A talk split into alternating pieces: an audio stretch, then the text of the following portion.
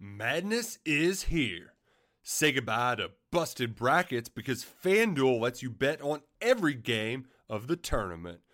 Whether you're betting on a big upset or a one seed, it's time to go dancing on America's number one sportsbook. Right now, new customers get $200 in bonus bets if your first $5 bet wins on FanDuel. That's 200 bucks to use on point spreads money lines. You can even pick who's going to win it all. Just visit fanduel.com slash on three and bet on college hoops until they cut down the nets. Must be 21 and older and present in select states. First online real money wager only. $10 first deposit required. Bonus issued as non withdrawable bonus. Bets that expire seven days after receipt. See terms at sportsbook.fanduel.com. Fanduel is offering online sports wagering in Kansas under an agreement with Kansas Star Casino LLC. Gambling problem? Call 1 800 Gambler or visit fanduel.com slash RG in Colorado, Iowa, Michigan, New Jersey, Ohio. Pennsylvania, Illinois, Kentucky, Tennessee, Virginia, and Vermont. Call 1 800 Next Step or text Next Step to 53342 in Arizona 1 888 789 7777 or visit ccpg.org slash chat in Connecticut 1 800 9 with it in Indiana 1 800 522 4700 or visit ksgamblinghelp.com com in Kansas, 1 770 STOP in Louisiana. Visit mdgamblinghelp.org in Maryland. Visit 1 800 gambler.net in West Virginia or call 1 800 522 4700 in Wyoming. Hope is here. Visit gamblinghelplinema.org or call 800 327 5050 for 24 7 support in Massachusetts or call 1 877 8 HOPE NY or text Hope NY in New York.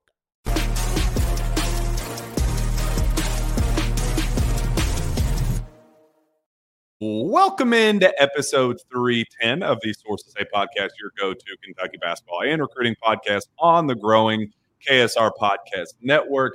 Very happy to be joined once again by the one and only Sean Smith of Go Big Blue Country. Sean, how the heck are you? I'm fantastic, Jack Pilgrim. Kentucky was one and one and one a week ago, but they got a gutsy win on Saturday. Step in the right direction, winning a game like that, and uh, we're gonna break it all down. Yeah, I you know as you're watching it and experiencing it in in live time, you're thinking, "Damn, this is a team that is scoring 90 points a game and they have 4 points after 10 minutes and missing layup after layup after layup. And what was the I mean things were coming so easily for this offense for the entire season that this like this this week was the first time we had seen any real push pushback. And it kind of felt like man uh, something's broken on that end of the floor. But when you go back and rewatch the tape and you get into the nuts and bolts and the numbers of how they kind of got there uh, it all kind of adds up, Sean, because they scored 63 points in the game overall, shooting 36.5% and 45 uh, percent from three. But second half numbers are actually pretty darn impressive. I mean, they on pace for an 80 point performance, not to the pace that, you know, where we had been seeing up to this point at, at you know, 90 a game, but still producing at a you know an efficient clip 1.18 points per possession in the second half 48.5% scoring rate. Uh, you take out the 9 for 26 on layup attempts they i mean they left 34 points on the on the floor. You take all that stuff out and you actually feel pretty solid about where things stand assuming that they can get back to the back on track. That wasn't really what mattered. I think there was more to learn about the defensive growth that we saw across the board. Uh, I think uh, down down in Fayetteville, I thought it was a really really gutsy, gritty defensive effort that uh, I think for the first time we could kind of say that we're making tangible growth on that end, and I think you could see that on the KenPom jumping 28 spots uh, in, in, one single night from 98 overall uh, in defensive efficiency to 70. Well, and that's that's the thing, right? Is we've talked a ton about KenPom and where Kentucky was, and yes, last week was a roller coaster. I mean, when you and I'm I'm starting with Georgia because that's where it kind of started with the what the heck's going on because they dropped a lot then, then ultimately dropped all the way down to 98, but then they climbed back up, you know, pretty far like from from where they were. So to me, that just shows you if you can put a couple of good games together, you can climb in that number. If you have a couple of bad games, you can crash 30 to 40 spots. Like that's just what the margins and things with how that that category is. Offense did dip a little, but we know how good they've been over the course of the season that it it's going to take more than one or two games to kind of kill their momentum there when it comes to that overall number. But you mentioned the second half, Jack, and like I know that this team didn't put up a ton of points in this game. They won a game in in a fashion that they haven't had to win. And I think that was probably the biggest takeaway is I wanted to see Kentucky win a game like this where they didn't have their best. But the offense in the second half paired with the defense in the second half to me, it was where they got their shots from and who took them and the quality of them. I mean, they shot the ball well from three in the second half, too. So when you look at the overall numbers, I talked about it at South Carolina. South Carolina had an advantage at the three point line. And that was where you could really find a difference offensively. Kentucky had that advantage on Saturday to where Arkansas didn't have it at three point line. And, and one area can make a significant difference in this game. And I think the the biggest growth I saw was just their ability to recognize that you know what wasn't working for them clearly in the first. Look, Arkansas is terrible across the board in every major category offense, defense, rebounding, terrible. The one thing that they are considered elite at is interior rim, rim protection. They're uh, ranked third nationally in block rate. It felt like they were just completely Kentucky was blind to that initially and looked to assert themselves around the basket, layup after lay, contested layup after contested layup, kind of going around doing the. I remember with BJ Boston, the flipsy do, as Cal said, just instead of embracing that contact, drawing fouls, they were kind of going right to what Arkansas, literally the only thing Arkansas did well. And you could see the halftime adjustment and just the, how things progressed from point A to point B, where they said, guys, that's clearly not working. Look at Antonio Reeves wide open in the corner. Look at Reed Sheppard wide open. Extra pass to Tre Mitchell. They were just missing that one extra step. And once they it kind of clicked with them to go to that extra step, it felt like everything kind of started to fix itself on, on offense, where the defense bad. Arkansas's defense is bad. You take away the one thing they were good at and make them go, oh shoot, now we got to, you know, rotate, switch over to here. Then the ball movement, and then it opens up for a, a second, you know, driving lane for Reed Sheppard for an open layup, or, or however. It just felt like things kind of clicked for them when they realized, hey, this isn't working. We have to adjust, and everything else kind of fixed itself by the by, by the end of the game. And I really appreciate just the, the recognition from both the coaching staff and the players to make that in-game growth because that's kind of been a, a gripe over the years where game plan just hasn't really in the middle you know transition to what you'd like. Well, we, have talked a ton too last week about the ball not moving, right? Like that was one of the biggest takeaways for where Kentucky went, especially South Carolina. It became the, the assist numbers were down, and you're going to get that when you're not making shots. But Saturday, Jack, especially in the second half, there were some possessions where the ball was zipping and it, it, was moving and an initial offense. And then if they didn't have something initially, they're flowing right into what they wanted. And, you know, Reed run the point some, which we'll get into here in a few minutes. Antonio Reeves making big shots. I thought Tre Mitchell made some big plays and stuff. Ugonna stepped up, and we're going to get into that position too because I'm starting to think that's going to be kind of a by committee spot of just whichever seven footers playing the best is probably going to get the most run on any given game. We've kind of seen that over the last couple of weeks, but overall, last week was a weird week. You you have what happened in the closing seven to eight minutes of Georgia. You go on the road to South Carolina and you get smacked in the mouth in fashion that you probably didn't think that this team it could happen to this team. And then you're down Rob.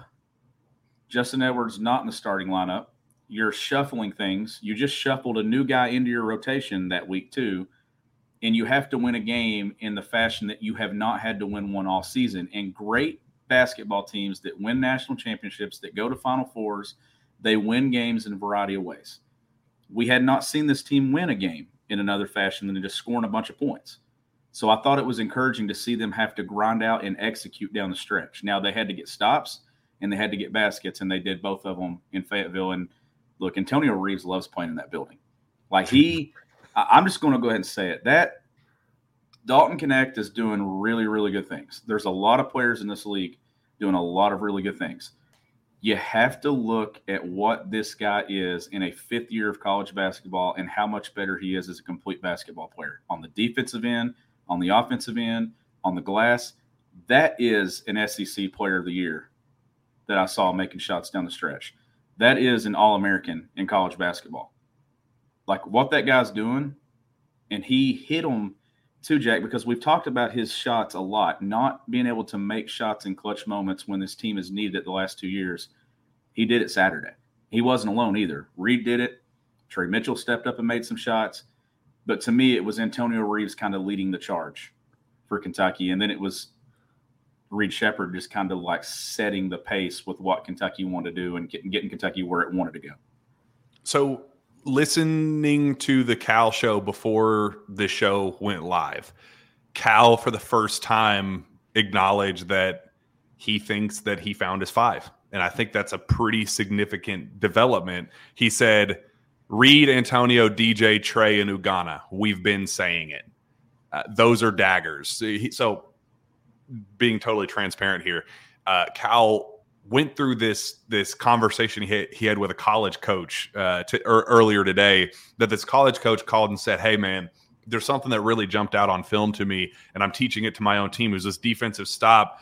And he goes through this possession, and like I'm, I'm listening to it in real time, Sean, and it it's like this Disney scenario. Like it, I, it, it sounded better than I even remembered watching it in the game and know rewatching on a film.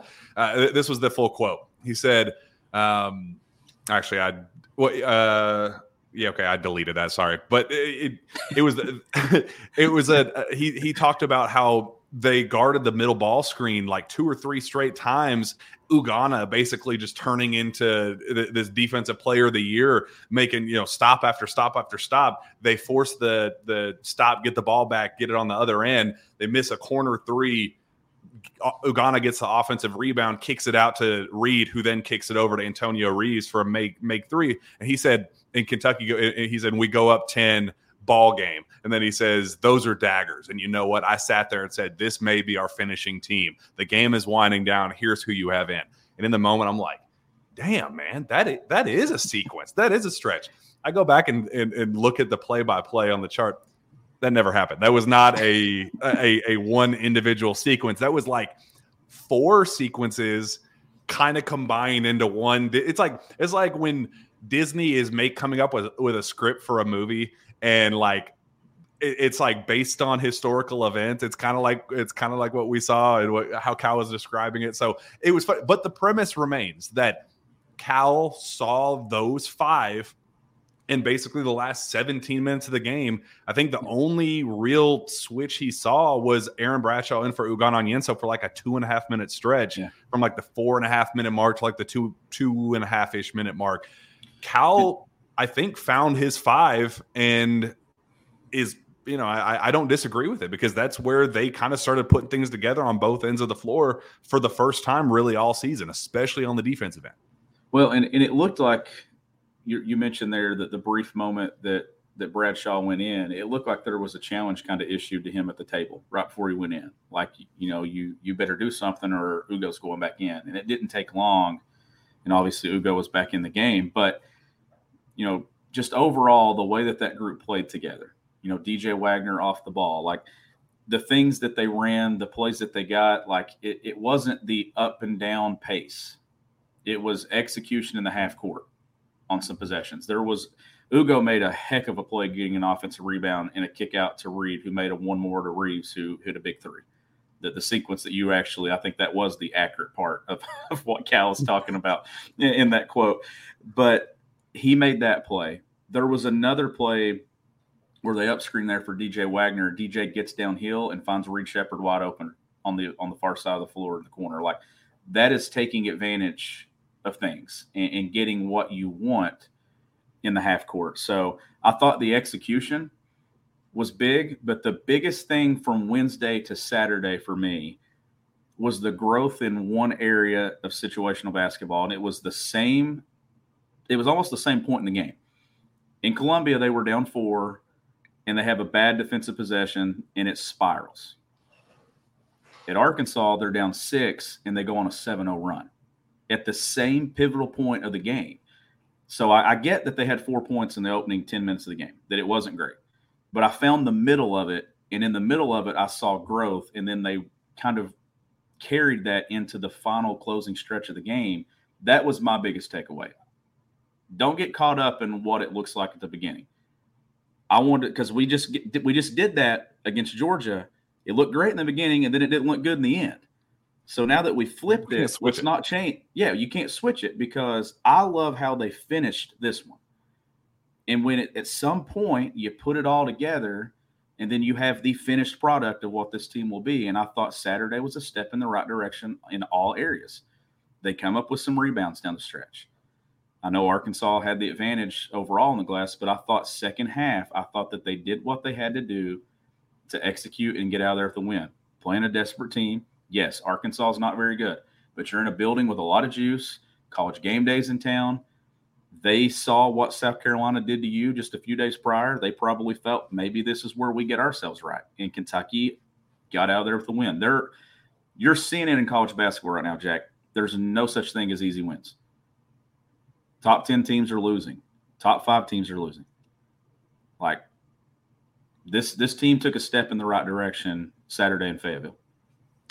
Yeah, I mean I mean the stat is top 10 teams going on the road to play unranked teams are winning at a rate of less than 40% this season. Like that's un, uh, that's unheard of. Uh, I think leading up to I think over the last 50 years, I think the stat is uh, it, it's like a, a 74% winning percentage in that in top 10 teams going on the road and playing uh, against unranked teams. It, it's it's different this year. It, it's it's something that we have never seen as a collective college basketball unit. We've never seen We've this before. Seen so, before. so it it's hard to get bent out of shape about winning ugly. I will never apologize for winning road games in the SEC in Bud Walton Arena, which no matter how terrible that team is, and they are admittedly across the board both ends. I mean, they, a dude that quit the team, got kicked off the team seven minutes before tip off. Like, let's not pretend like this is Eric Musselman's, you know, pride and joy. But, you know, that was a tough environment, backs against the wall. There was a moment, as you, eh, eh, that moment you talked about, Sean, where there was a fork in the road where Kentucky against South Carolina went down the wrong path in that fork in the road. They got punched in the mouth and they folded like a lawn chair. They basically said, "Yep, can't do it. No, uh, I don't have a response to this." In that same moment, 4 days later, they found a way to go down the the right. They learned from that. You know, Cal always says, "You either win or you learn." But do you really learn if you don't put what you experienced into you know on, on court game progress uh, uh, you know a game later. Are you actually learning if you're not doing something with that that knowledge? And they did. In that opportunity where they could have gone either way they decided to go down the right path and threw that punch back and put together stretches of you know even those Cal's Disney scenario of you know seven minutes of play that resulted in that final knockout blow. Cal kind of made it out to be like one little tiny sequence. Whatever. It, it's it, it, I think it's hilarious, but it was that group found ways to put together winning basketball, and I, I think the the film looked a lot better. They they were learning on the fly and growing on the fly down in Fayetteville. And that's something we needed to see. You, we know the offense is going to come. We know that they're going to get back to scoring the way we've seen them do all year. We had to start seeing again, did not have to be elite on the defensive end, just had to be enough to get by and let the offense kind of carry carry the load. That's exactly how things uh, uh unfolded in the second half down there in Fayetteville and you get questions answered when you kind of go through a week that you had last week. When you you get hit in the mouth like you did in columbia and then you come back and you have to grind out a win a win that probably doesn't excite anyone in college basketball. Even you know within this fan base you're sitting there watching the first half and you're probably thinking man we had so many high hopes for this team and now is it starting to shift and go the other direction? I had people texting me saying maybe we hopped up this team. Maybe they're not that good. Who have they really beaten outside of north carolina? And i'm like just just be patient here. Like you you can't have the takeaways that you had for three months and then just kind of throw them all out the window just because of a rough four or five days. Like let this thing play out. Like every team that ends up being something at the end of the year goes through periods where they don't play their best basketball. The question is, do you win when you don't play your best basketball? And Kentucky was one and one doing it. Now, the execution down the stretch, though, is my is the takeaway that I'm going to keep coming back to. They executed, and and in those situations, Jack, I don't feel like Kentucky's had a ton of opportunities this year to kind of fill out lineups and where it wants to go, mm-hmm. being semi full strength. Like there were new faces, there were new people blended in, you know, that hadn't been in that.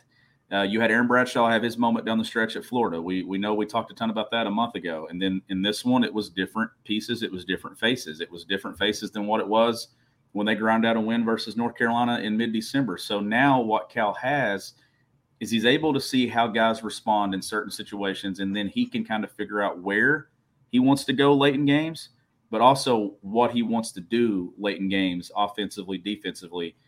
You got to see Ugo kind of being that defensive anchor in the paint Saturday at Arkansas. So that's something we hadn't really got to see in the closing minutes of a win. So uh, they've got a lot out of SEC play in the opening month of league play that honestly, I think that from all the stuff that they took out of it, it's been a pretty big learning thing for this team that I think to carry into February. Now, look, you get you get a couple of tough games here at home this week too. And that, that you just kind of had to skate by and win games, no matter how it looked. You could afford, uh, you know, a, a, a black eye here and there. You just you just had to continue to build tangible progress. And uh, I want to go back. Cal uh, said that in response to that quote about uh, you know I think I found my five. This this could be it. He said that his his staff kind of pushed back and said, "Well, it's going to be it's got going to have to be game to game to game." We saw Aaron Bradshaw win the game for us down in Florida. You, you know, there were different guys. Rob Dillingham wasn't out there eh, to you know at all because he was sick. Like it is going to be situational, but for the guys that have said, you know, Cal just has yes men around him and people that aren't willing to push back, like that's a that is something to say watching them win the game the way they did down in Fayetteville and still have guys be like, whoa, whoa, whoa, let's take it, you know, one step at a time and see how these guys progress. Because what happens if, you know, Z starts making, tan- you know, real tangible progress in, in practice? They kind of took a step back there with Cal saying he's very good, he's talented, a lot to be excited for, but the other guys are just farther along than he is right now. Let's just be patient with him and see how things go. Uh, you know, what happens with Justin Edwards? That's the big kind of question right now. Um, you know, Cal kind of saying again tonight that he just has to get out of his own head. He's putting together unbelievable practices, but once the game starts, just like that that that light flips off for whatever reason, what happens with if he breaks through? Adou Thiero is just now getting back after a seven game absence. Did some really really impressive things on the defensive end while missing five point blank layups. Like you don't really know until you know, but at least you got a five you could trust. At least you have that group that you know down the stretch they're going to make the extra pass, they're going to make the stop, they're going to you know hit the the dagger shot and you're you you need to develop those traits and learn those habits right now so they are going to be ready for those just in case of March. Shoot, Cal even talked again about what happens if we go back to Tre at the five. Like we know what that looks like it's always great to have something to lean on and to fall back on and and feel comfort with. We talked about that a couple weeks ago. You know, Cal went back to his comfort zone that 2014-15 year with the Harrisons versus Booker and Ulis, and that kind of became a a thing down the stretch where that rotation got a little too tight and it kind of killed us down the stretch. What will you know what the fallback is this year? And I think that's what uh, is, is exciting there. But um, Sean, talk to me about Reed down the stretch in that five man group where DJ kind of got kicked to the off ball role and found some success, you know, as a, more of a slasher with Reed as the, you know, kind of point man of attack. I liked it. I liked it quite a bit. And Cal kind of had the same thought process. I, I loved it. And at some point, I thought we would see it. I thought we would see minor tweaks that end up being big ones. As you move throughout a, long, a long basketball season. Look, I, I, love DJ as a point guard too. Like I, I love his versatility, but he is so good at attacking and getting downhill and taking advantage of situations. And, and like I said, they they ran that little up screen for him, and he gets downhill and finds Reed in the corner for a shot. Like he can still make plays for others too. But I just like the presence that Reed that Reed plays with, the the calming demeanor of getting Kentucky where it wants to go and, and getting offense initiated and started. I thought that the pace that he played with, he never gets sped up. He he made a defensive mistake there late in the game with about I think it's about five or six minutes to go. Kentucky was at four and he just completely turned on his man and went to dig on a drive and then gave up a three was late closing out and cal talked about it going to the timeout you could see him going to the huddle talking to him but those are those those moments are still going to happen those learning moments but what he did kind of leading the charge offensively and anchoring the one spot in a road environment i think you're going to see more of that as we go throughout february and we get into this next month and move towards conference tournament play. So when you're shorthanded, Jack, and we've talked about this on last week's episode before Rob was out, before Justin was limited, before Adou returned. It's not going to be nine to 10 deep. It's just not. That's not how this works. And I thought Saturday, you kind of got to condense it without having to do it on your own just to kind of see where you go. And then you get questions answered when you do that. Now, Rob's going to play. We know that. So that's going to be something to work in. But I still think that in that moment, not having eight, nine, ten mouths to feed, you kind of got to see where you want to go late in games without kind of feeling the pressure of having to work somebody else in there in that moment. So I thought that was a big step in the right direction to at least get to see it. And now we see what he does when they're at full strength. Because look, Jack, like this is a team that just continually doesn't get to play games at full strength. Just when you think you get Adou back, you're missing another key piece. I hope that they get a stretch of play here in February to where they got all their guys available. That way, Cal can kind of figure mm-hmm. out what it is because I, I, take it back to 2022 when they lost in the open round of the NCAA tournament. They were just mixing and matching. One guy's out for a couple games, one guy's in, one guy's out. It messes with the rhythm and flow, and that's the one thing that I don't want to see is trying to break somebody back into the rotation late because you got to build that chemistry. And when you get it built, you can't do anything to mess with it, especially when you get close to March. Cal said today's practice was focused solely on on chemistry. That was the only thing they, that they worked on because they are back to full strength. So Rob returned to practice today, and I think it is kind of hitting him where it's like, all right, we can't just have a constant revolving door of guys in and out because something's got to give there. Like we we got to be able to stack together possessions on on on both ends and uh, he he kind of threw out the idea of I'm going to throw some different stuff out there in the first half, and whatever is sticking by halftime, I'm going to roll with that group in the second half. So, Sean, what do you think of that strategy as a coach? Like, he kind of used that to justify basically going to that five man group, six maybe, with uh, Aaron Bradshaw getting a couple minutes there late, but said, I'm rolling with this group, and you know, it, we'll, we'll we'll see how it goes. Those are going to those are the five guys that are going to give me the best chance to win the game. It might change from a game by game basis. Again, Rob's back, and you never know with some of the other guys, but it does sound like Cal is ready to start chipping. You know, we we knew it was coming, but the way he worded it today, at least in the first half, he's going to be flexible, but after that that first 20 minutes, he's going to you know chopping block time's coming.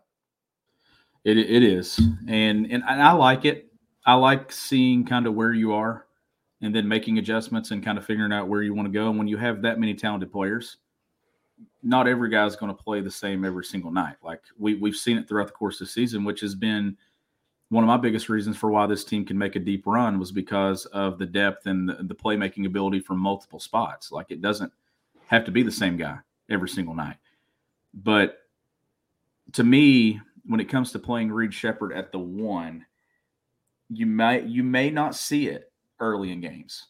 But when it gets down to the, those crunch time moments where it's possession by possession and it's winning basketball situations, I think Cal found something Saturday to where when it gets in those final 10, 8, 9 minutes, maybe you see Reed Sheppard run the one, and that's kind of the adjustment down the stretch. So they make sure they're getting what they want offensively. Because, Jack, they're playing at a fast pace. They're going to continue to play at a fast pace. But when you get into that NCAA tournament, things do slow down games become grinded out possession by possession games down the stretch, and you have to get stops and you have to execute on the opposite end and get baskets. It's this game, though, it brings you full circle a ton of times in your season where you're you find yourself in a familiar situation that you've been before where you have to close a game out or it's you let go of the rope at South Carolina when you're down four and the game goes the other direction. But three days later, you're full circle right back in a similar situation and you're down six and you hold on to it even tighter and you claw your way back and just take control of the game. So there's still going to be those opportunities that this team gets to to learn about itself. But you have you have two to me massive games coming up this week that can really determine where your season kind of goes from here on out in league play you get a, a hungry Florida team that probably feels like they let you off the hook a few weeks ago in Gainesville coming to Rupp. But then you get a Tennessee team coming in here that has a defensive identity and one of the elite scorers in college basketball that we know that fan base is going to be talking a lot this week. That's a massive game in college basketball coming up. So this league is going to continue to present challenges and opportunities. There's going to be upsets. There's going to be more nights like we saw Saturday on the road where things aren't going your way and you just have to find a way to win. So I've learned a lot about this team though from Wednesday to Saturday. And I learned a lot about them in the final 20 minutes Saturday night. And I think John Calipari did as well. Yeah, and on that note, the the stretch coming up, quad two, Florida at home, quad one, Tennessee at home, quad three is really the only kind of gimme uh, in in that whole stretch. And even still, that's on the road at Vandy quad two Gonzaga now 31 in the net. They're they're right back there uh, on that quad quad one um, line. Ole Miss at home, quad two, Auburn on the road, quad one, LSU on the road, quad two, then back to back quad ones uh, at home against Alabama and on the road at Mississippi State. This is kind of, I mean, this this is a tough, tough, tough stretch in, in, February where we're going. We are, I think, already learned a lot about this team the last couple weeks but you're not gonna you i don't think you could learn any more about what this team is gonna be and, and you know right around this time last year i think we kind of started getting the hint i mean obviously it was a disaster to start sec play and they just kind of had to start piecing things together but you you could see big picture that things just weren't clicking the way you you had anticipated and they kind of saved themselves with it with a little stretch there but you, you know this is where we're going to start seeing put up or shut up time. You know, uh, this week in particular, Florida at home and then Tennessee at home. Uh, it's like what we had, we had Jon Rothstein on last week and said that uh, he, I think everybody in the college basketball world has that Tennessee game circled on their calendar to figure out, okay, just how good can this Kentucky be t- team be long term against not just a tough and physical team, not just an uber talented offensive team, but a team that's both. Like, what happens when you're fa- facing the veteran leadership, the physicality, and the talent? Can they com- com- combat that? Uh, and we'll, I think, we'll know pretty quickly, one way or the other, uh, if if this team has, you know, the stones to to do that. And, and you know, that that's a game that I know that you have had uh, circled on your calendar from I think day one.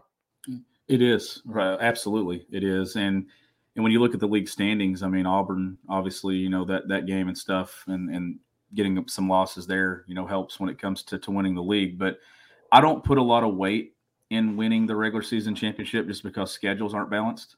I mean, it just it all depends on kind of what draw you get and where you're going, whether you're playing Auburn twice or you're playing Tennessee twice or, or whatever. Like we, we know that that that's the schedules, the, just the the non-balance of the schedule just makes it hard to kind of figure out to me who the best team is in the league. But one note that I made a week or so ago, I was talking that I wanted to see this team win six in a row, and I know that they've had the winning streak this season and stuff. But now that you're getting into this part of the season, I'd like to see them go on a winning streak and kind of win games in a variety of ways. Like they they won the one at Arkansas, kind of felt like a first weekend game where you're not playing your best, maybe a second round NCAA tournament game, or maybe even a first round tournament game. But then when I look at the schedule, Jack, you got a Florida team at Rupp coming in. I, I think Kentucky wins that game on Wednesday night. But then you look, and that's a tough Tennessee matchup on Saturday. I mean, that's a that's a really tough matchup, and that probably will feel like a second weekend, final weekend NCAA tournament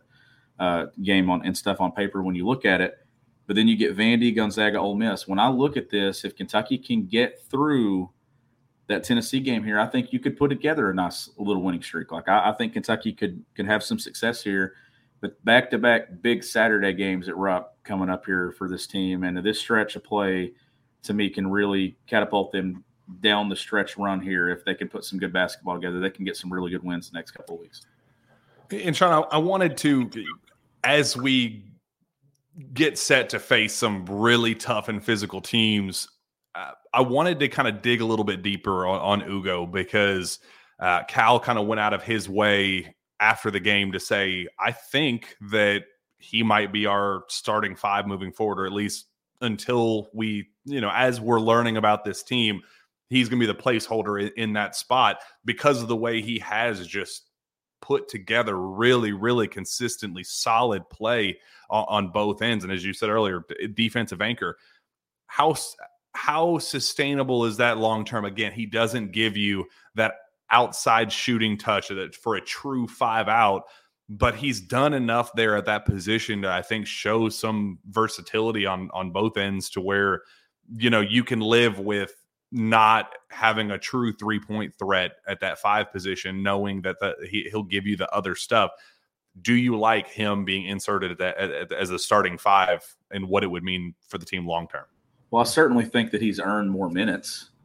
You know, given they they had to play him a ton at, at College Station against Texas A&M when when Aaron Bradshaw had the foul trouble, didn't have Z then, so it forced him into that role. But then Saturday was kind of just he outplayed everybody else. And if he's going to do that and he can block shots and he can do his job, then he's earned the right to, to get those opportunities. So to me, he earned a lot with me Saturday. And I know he earned a lot with John Calipari. He earned a just watching the game, and I'm sure everybody that's in the chat feels the same way. That was the moment that we hadn't got to see Ugo a lot. Like we didn't really like to me, he was as big of a mystery as Aaron Bradshaw and some of the freshmen entering this season because we didn't really get to see him down the stretch last year. Saw him briefly early in the year, but after that, didn't see him. Get him here late this season in January, or they're late December. But now you look at it, and you've got to see him for about a, a few weeks here to a month. He has improved. He's making contributions to this team winning basketball games. He is getting some building some trust with John Calipari, which I don't think he ever got to the point of doing a year ago. And probably never really got opportunities to do it a year ago. But when you play in clutch moments and you're outplaying the other guy, and that's what makes this program so good, is now it's going to force Aaron Bradshaw to have to step up. And if Aaron Bradshaw doesn't step up, Ugo's going to continue to eat some minutes.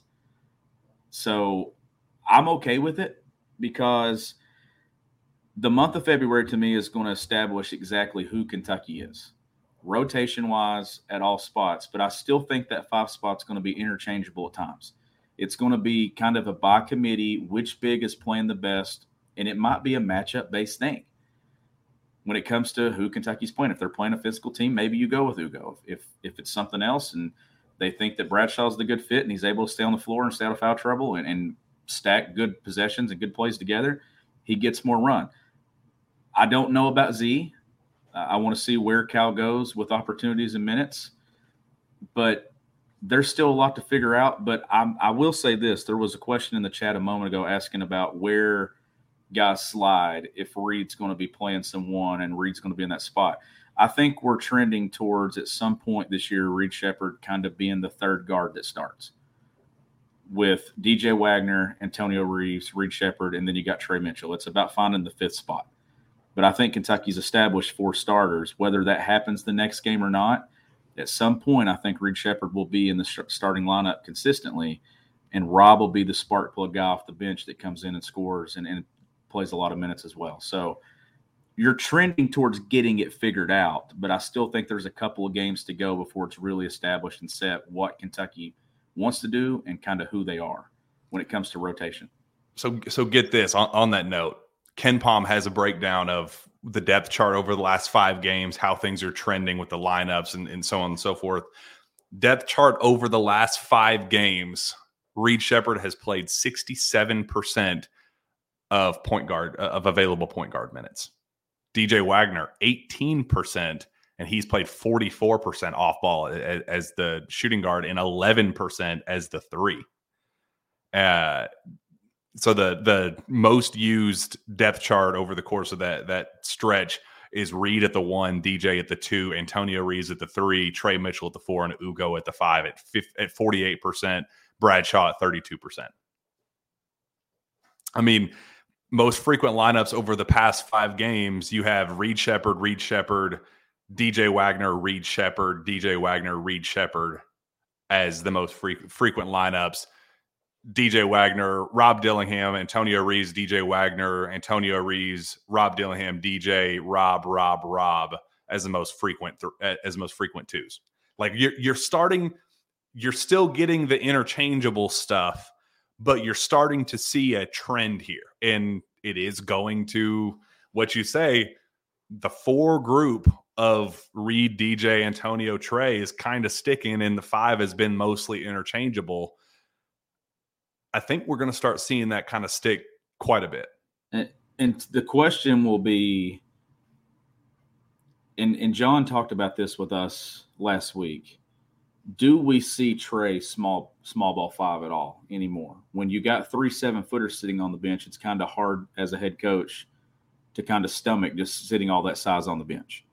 But do they get to a situation where you see it? I, I don't know. And and to me, a lot of that depends on where Justin Edwards goes if if Justin kind of emerges at some point down the stretch and builds some confidence, maybe you run him at some four alongside Tre. Maybe that's the guy that gets the look. I know Adou, you can't put a ton of stock into what we saw at Arkansas because it's his first game back in weeks. Like you, you can't even. You just got that's a wash. You just got to throw that one out. Like you let him get his rhythm reestablished, and hopefully you kind of hang on here and don't have any more illness or you don't have any more injuries that kind of linger and, take out a guy for two weeks because it's so hard to reestablish rhythm once it's established. And then if you lose it, it's hard to find again, Jack, in the sport.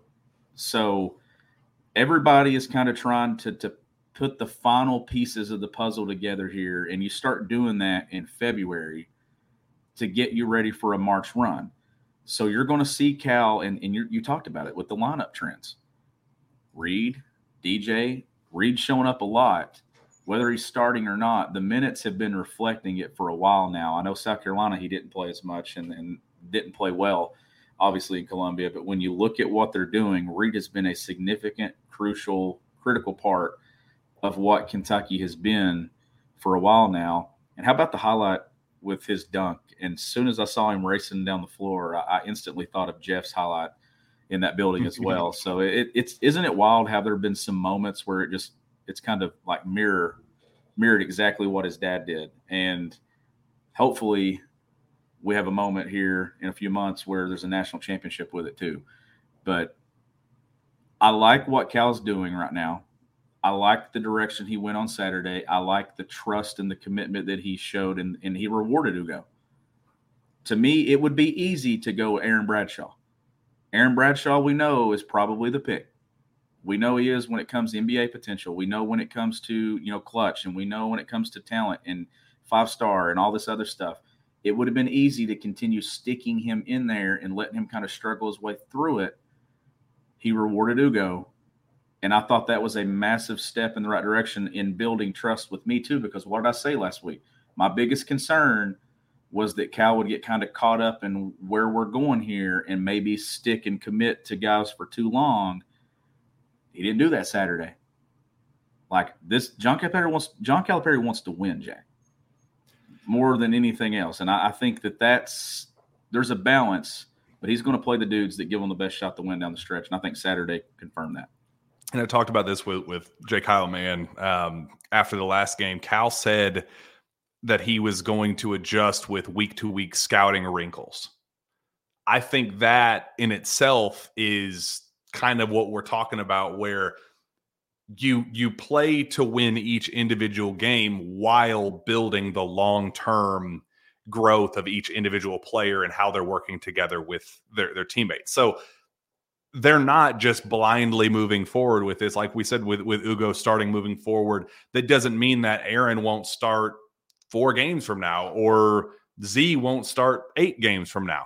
It's just about going with the scout and trusting the scout and and adjusting based on what the personnel the, the opposing personnel is eh, that that's the winning the, the the winning recipe that's why they're spending so much time in practice right now. Cal said that they spent from start to finish everything w- w- about chemistry based, w- figuring out which lineups work with what, and, and just kind of getting those puzzle pieces right. Because when you incorporate three dudes from basically Christmas to mid January, obviously things are going to look wonky at times. Like obviously we're going to get some really ridiculous 23 lineup combina- combinations uh, against South Carolina. It's too many, but you can see where that's coming from of damn, I, I I just can't find that right recipe.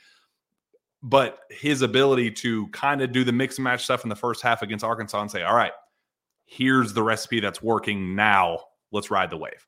That I think is a winning long-term recipe for for this team because you have so many options I don't think that there is an answer about what the, you know, Cal may say that might be the five that I like down the stretch to win games because they can grind it out and win. But I don't think that means Bradshaw is going to play five minutes and Z is going to play five minutes and Justin's benched forever. Like I think that those guys are going to have their own opportunities to, you know, earn their own playing time and situational basketball and be high level contributors. Like there's a team of 12 high level contributors uh, from top to bottom of this roster. You don't get that anywhere else in college basketball, and those puzzle pieces are starting to fit. They're going to start fitting as we start getting into the meat and potatoes of, of SEC play. And, and what's the one thing? And you and I spent, I remember you sitting there for a couple of hours talking about where Kentucky would go offensively. What was the one concern that we all had about why Ugo wouldn't be the guy? Shooting, spacing, you know, well, guess what? Guess how it works though. It works when you got a guy like Antonio Reeves and you got a guy like Reed Sheppard and you got a Tre Mitchell and you get spacers on the floor and DJ Wagner who has shown, you know, the capability of, of stretching the floor and knocking down shots, but also really good attacking the basket. And then you put high level IQ passers on the floor, guys that see the floor. Tre Mitchell, Reed Sheppard, Antonio Reeves being a complete scorer at all three levels when you put pieces like that around it, it makes it work. And then Ugo can, you know, affect the game at the rim and, and things. Now, a lot of the reason why Oscar Tshiebwe and things, and it was really frustrating to watch, is because the pieces that was put around him. But when you put other pieces that then can allow that guy to be on the floor and do what he does, it, you don't have to have Ugo stepping out and shooting threes and taking threes you can still space the floor and do some of the similar things, but when you got those pieces around, it works. And I feel like that Cal found kind of a, a mixture there Saturday that worked. That if that's the lineup that they got to go with that stretches to win games, maybe that is the winning lineup down the stretch of close games.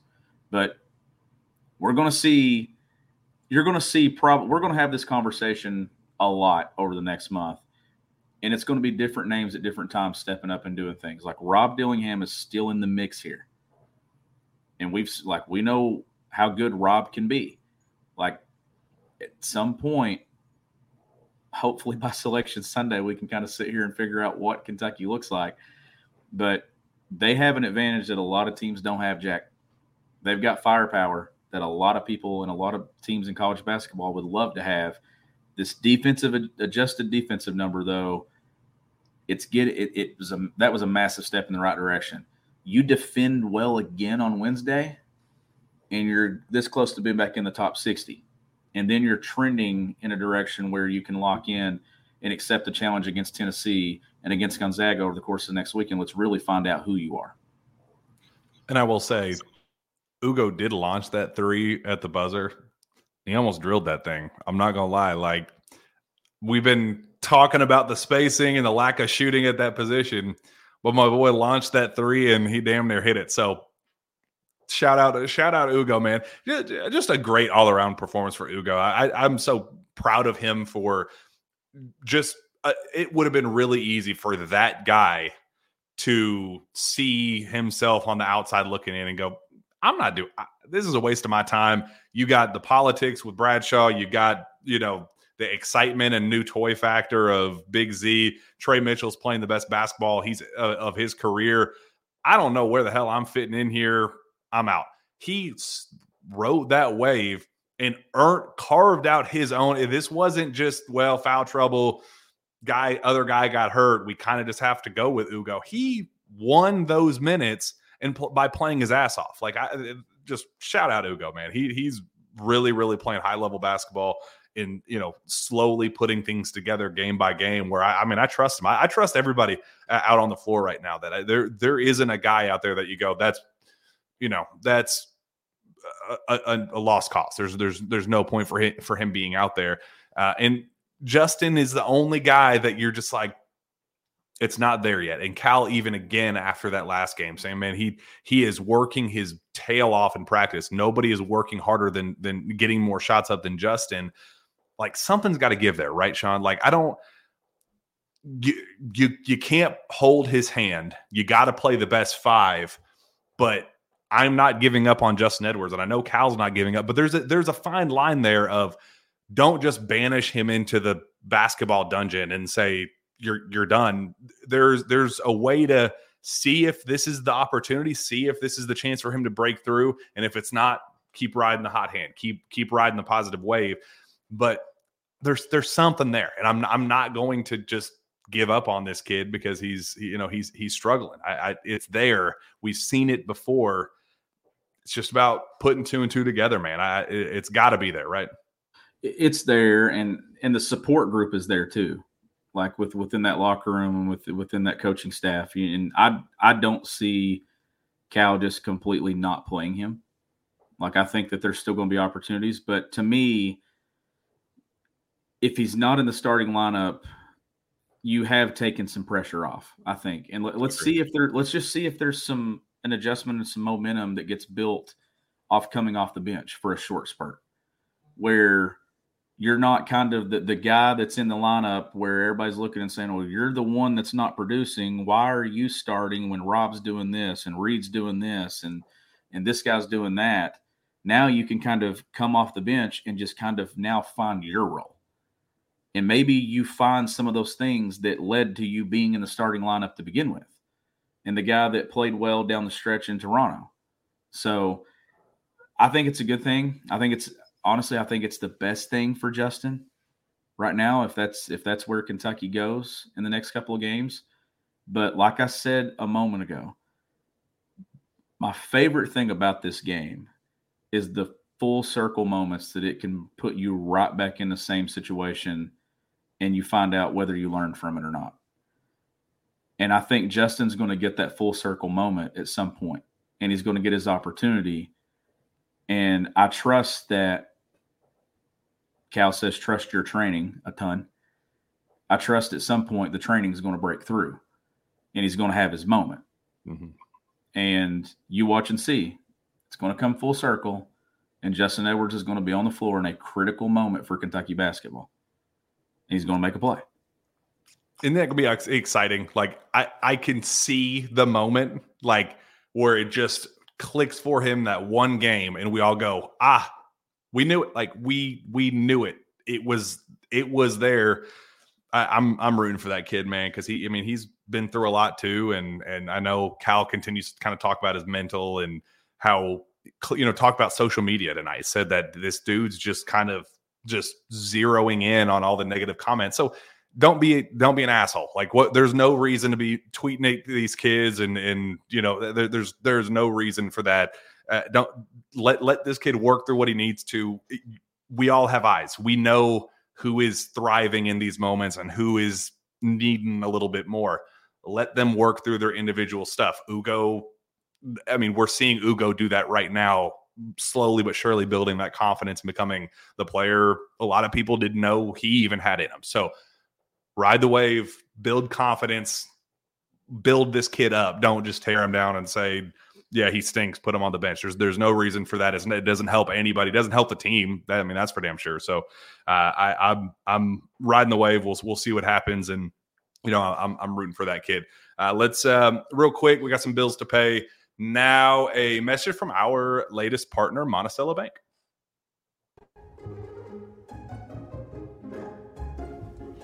Well, hello, Cindy. A lot of banks are changing hands these days. Not Monticello.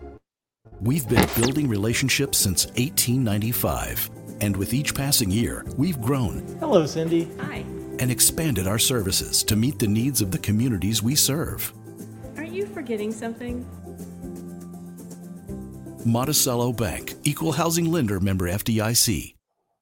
Sources Say podcast is also brought to you by Andy Luedecke and MyPerfectFranchise.net. Andy is a franchise consultant as well as franchise owner and helps people find franchises that fit their skill sets, financial requirements, time to commit, and more. His services are 100% free, and he is here to help. If you have any questions about business ownership, you can learn more and contact Andy anytime at www.myperfectfranchise.net. Sean, a couple uh, really tough games here coming up very important week for this team and just the, the, trajectory of it. What do you need to see beyond the obvious? Let's not go nine for 26 on layups.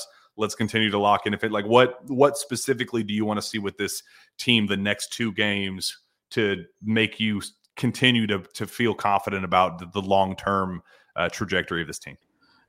Desperation on the defensive end, a desire to continue getting better in that area. And I know I've, I've seen a lot of people in the chat, and yeah, I, I am paying attention to it. A lot of people have asked if the if a commitment to defense can take away from offense. And if you're spending 20, 25, 30 seconds of a shot clock defending your tail off, does it take away possessions and stuff, or does it, you know, take away some some energy and some flow to the game and the up tempo style of play? I still think this team can score at a ridiculous clip because I've always said the defensive issues were just lack of discipline. It wasn't not being able to do it, not being able to not just unable to guard. It was like a play the other night where Reed completely turned his body around. And I should have sent that one to Steven so he could put it up on screen, where he just completely just has a lack of discipline, turns, tries to dig down, and then tries to get back out and close out and gives up a three in a really critical moment of the game. Things like that are teachable and you can still score an impressive clip. But what I think is going to happen is is Kentucky going to win NCAA tournament games in the 90s? I don't think so. Just because the game slows down, it becomes a grinded out, grinded out. And guess what head coaches do in March? They go to their sets.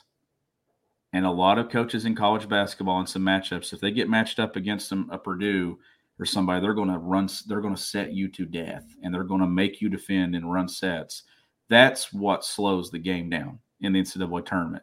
But it's a guard. Look, it's a guard tournament. Tur- guards make plays. Kentucky's got guards that can make threes and can make shots. And I still think that this team is capable of putting up a ridiculous clip offensively. But they're so much better there defensively than what we saw up until the last few, well, last few days. So I think that they're trending in the right direction there, Jack. So to me, consistency, it's going to be that C word that I keep using is build on what you've done. And when you get those full circle moments, learn from them.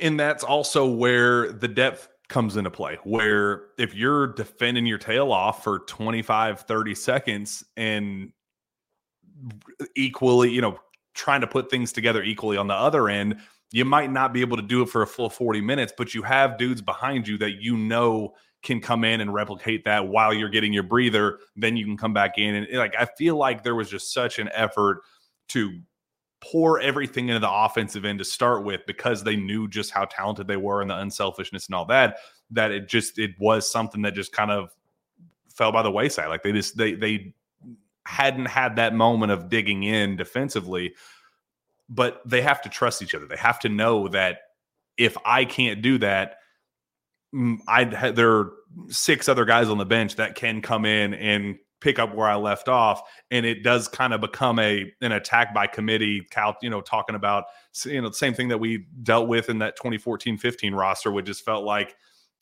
the tanks rolling over the hills. It was one after the other. You, you, we can. It doesn't have to be a true platoon, but it can be kind of that same one after the other hit you haymaker after haymaker after haymaker. Like the division is there. Uh, and you know, first it was all offense. Last couple games has been all defense, putting things together. There's going to be a balance there. It's not going to be 90 to 50 wins, but if you can start putting together you know 78 82 something like eh, eh, you know 82 points giving up 60 then you start blowing teams out and you know that's i think a, a sustainable thing. Or even if it's you know if, if you can start winning these games 12 15 20 points uh, but by just putting things together on, on both ends. So uh, the vision's there and and you got a, a, really tough couple of games and a, a really interesting stretch of play where we can start seeing you, you, know if that is something you know just a dream or if it is something we can kind of turn into a reality. So when we put up put up or shut up time here at Rupp this this week sean. It is and, and to me i'm, I'm not going to look too far ahead here because florida is a big one. You got to get it. You can't be looking ahead to what's coming into Rupp arena to end the week. But all eyes to me around college basketball is kind of going to be on that tennessee game when you've got an Antonio Reeves and Dalton Knecht there as a, a matchup to watch when it comes to, to, to guards that can score the basketball. But also, you're going to find out about the league to me. You're going to find out what Tennessee is. You're going to find out what Kentucky is because Tennessee is going to guard you. Can Kentucky guard Tennessee and things like in you know Rick Barnes and John Calipari? Like that's that's an exciting matchup coming up. The next two weeks to me there's not a ton of quad one opportunities there. Although, where, where's Florida in the net? Have you looked at the net lately? Florida's pretty, it's pretty high, right? Aren't they in the top 40? 39. 39. So, I mean, be nice to see Florida jump up a few spots if you if you beat them and have a good close to the season so that you can get another quad one win. But look, just win basketball games. Quad one, quad two, quad three, quad four. Just win. Just win basketball games. Play well have some consistency about you. Go on a little win streak here to close January to open February. There's going to be a couple more losses here mm-hmm. as you go throughout the schedule. I want people to be prepared for that. You're going to lose a couple of games, but just hopefully it's not the under 12 and a half SEC win total that I took in the preseason as our as our pick. So got to get to 13. uh, something else to keep it keep an eye on Florida is 0 and 6 in quad one games.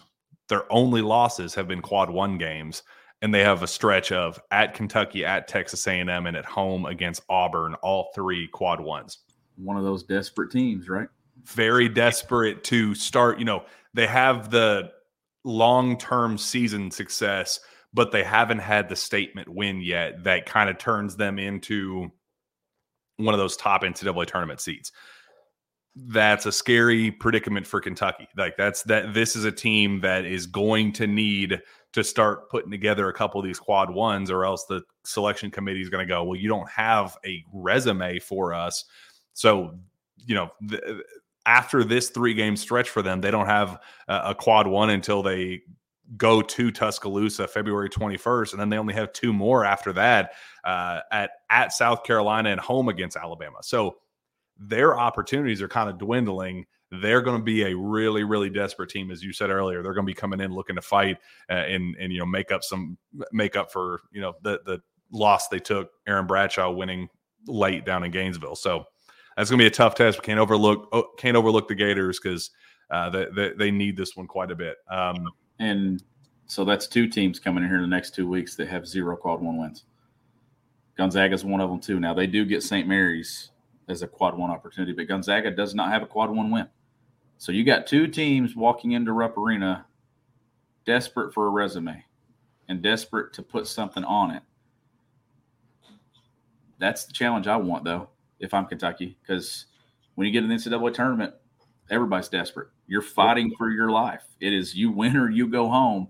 There is nothing that brings out kind of the best or the worst in you than putting you in a fight or flight moment And there's going to be some teams walking in the doors of Rupp Arena here the next few weeks and over the course of the next month that are desperate and fighting for their NCAA tournament lives. Alan says, "Quad your arse off." By the way, I Uh, was very I was very confused in that chat earlier when people were calling me a troll, and then I realized that I'm not the Sean they were talking about. I was very confused. Yeah, there was some clown in there that was talking about a UConn fan from Kentucky saying Kentucky fans are the rudest I've ever been around. Yeah, probably because you're a UConn fan in Kentucky. Like, you, what, what do you expect? Two, two of the, you know, heartbreaking losses of the Cal era in the NCAA tournament, and I'm sure just just reading Bible verses and just being just peace be with you to everybody he he comes in contact with, sporting just a simple UConn hat. People just going up and cussing him out. Yeah, I'm sure that's exactly how that unfolded. But anyway, uh, great great show. This was this was a blast, man. Feeling good about how things unfolded and rewatching the tape after kind of a letdown. Uh, not sure really how to feel about it in real time. Feeling a lot better about this team today than I did at I think what what, what time did tip off six o'clock? So like eight o'clock p.m. on Saturday. I was not feeling the best about this team, but I'm starting to feel a lot better um, and how things moving forward. Big test coming up on Wednesday. We'll be back on Thursday for another uh, mid- midweek show. Sean, it's gonna be a blast. Can't wait. Looking forward to it. We'll see you guys at Rupp Arena. Where can fans find your work, Sean? You can follow me on Twitter at GBB Country. Find me on Twitter as well at Jack Pilgrim KSR. Go subscribe to KSR Plus. Join us on the message board. We're having a blast over there. Subscribe to this YouTube page if you're watching this and haven't subscribed yet. What in the world are you waiting for? Uh, like this and comment. And you guys did a great job in, in the chat. Appreciate you guys. No, Sean Smith is not a UConn fan. There was other some, some other Sean something down there that was speaking nonsense, but Anyway, this was a blast. Appreciate you guys. We will be back on Thursday for the jam, another, jam packed Source Say podcast. We will see you then.